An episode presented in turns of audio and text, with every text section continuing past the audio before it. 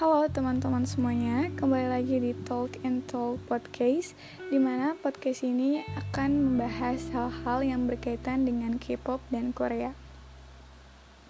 Pada episode kali ini, aku mau bahas tentang sisi gelap di balik uh, industri K-pop Populer dan selalu tampil ceria, begitu tampilan para idol K-pop di mata fans dari luar Kehidupan mereka tampak sempurna karena dianugerahi wajah yang tampan dan cantik, kehidupan yang glamor, dan ribuan fans yang mencintai mereka.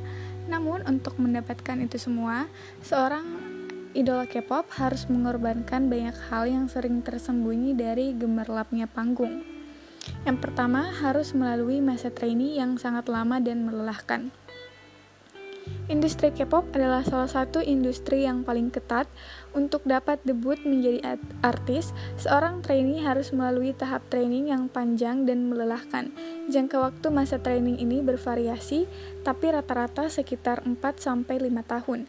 Bahkan ada yang menjalani masa training selama 10 tahun seperti Jihyo Twice yang sudah menjadi trainee JYP Entertainment sejak masih berusia sangat belia. Selama masa training, para trainee mengikuti berbagai kelas, tidak hanya kelas menyanyi dan menari, tapi juga kelas acting, kelas bahasa, dan termasuk kelas kepribadian. Semua itu dilakukan semata-mata untuk menjadi seorang artis yang sempurna. Evaluasi trainee itu pun sangat ketat sehingga tidak jarang banyak trainee yang gagal debut meskipun sudah bekerja keras selama bertahun-tahun. Yang kedua, dituntut memiliki fisik yang sempurna. Operasi plastik dan diet ketat adalah hal yang wajar. Untuk bisa sukses, seorang idol K-pop dituntut tampil sempurna. Di Korea Selatan, cantik identik dengan mata lebar, pipi tirus, dan hidung mancung. Seorang idol K-pop juga tidak boleh tampak gemuk, mereka harus memiliki postur tubuh ideal, ramping, dan tinggi semampai. Dengan standar kecantikan yang begitu sempit, tidak jarang idol K-pop harus rela menjalani operasi plastik dan diet ketat demi mendapatkan penampilan fisik yang sempurna. Meskipun sering tertutup bila ditanyai tentang operasi plastik, banyak artis K-pop yang membagikan pengalaman diet ketat mereka. Beberapa artis mengaku melakukan diet yang sehat, namun tidak sedikit artis K-pop yang rela kelaparan untuk mendapat berat badan ideal. Momo Twice misalnya, dalam sebuah wawancara bahkan mengatakan dirinya takut tidak bisa bangun dari tidur karena sudah beberapa hari tidak makan. 3. Demi rela demi meraih popularitas, para idol rela kerja keras tanpa kenal istirahat. Setelah debut, idol K-pop harus melalui persaingan ketat untuk bisa meraih popularitas. Tampil sesering mungkin di acara televisi atau acara off-air adalah salah satu cara mereka untuk sukses dalam waktu sesingkat mungkin. Jadwal yang padat dan menguras tenaga pun menjadi tidak terelakkan. Salah satu grup K-pop paling produktif, BTS misalnya, dalam kurun waktu dalam kurun waktu lima tahun setelah debut, BTS tidak henti menyajikan berbagai konten untuk fansnya, mulai dari album yang rilis beberapa kali dalam setahun, hingga acara variety, konser, dan interview di berbagai acara televisi internasional. Dalam film dokumenter, dalam film dokumenter Burn the Stage yang dirilis beberapa waktu lalu, Jungkook member, Jungkook member termuda BTS bahkan nyaris tumbang di belakang panggung karena kelelahan. Yang keempat, kehidupan pribadinya sangat dibatasi sampai nggak boleh punya pacar. Sudah rahasia umum kalau banyak agensi yang mengatur kehidupan pribadi para idol K-pop. Agensi besar seperti JYP Entertainment dan YG Entertainment bahkan melarang artis-artisnya berpacaran.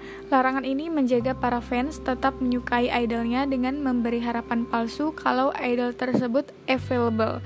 Hal ini karena banyak fans K-pop yang tidak terima dan berbalik menghujat saat idolnya ketahuan menjalin hubungan romantis. Grup K-pop seperti Blackpink, Twice, dan Pristin adalah beberapa contoh grup yang dilarang berpacaran setidaknya selama beberapa tahun setelah debut.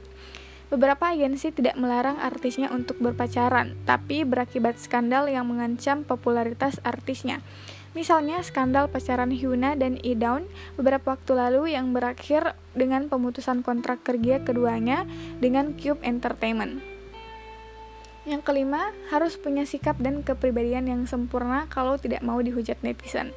Dunia di dunia entertainment Korea, bahkan gestur tubuh simple yang biasa kita lakukan bisa jadi pemicu kritik pedas netizen. Selama di depan kamera, seorang idol harus menampilkan perilaku yang sempurna, harus selalu sopan, tersenyum, berkata baik, dan berperilaku terpuji lainnya. Yang keenam, diikuti sasayang ke mana pun mereka pergi. Fans adalah sumber kekuatan para idol K-pop, tapi fans yang terlalu obsesif justru membahayakan mereka.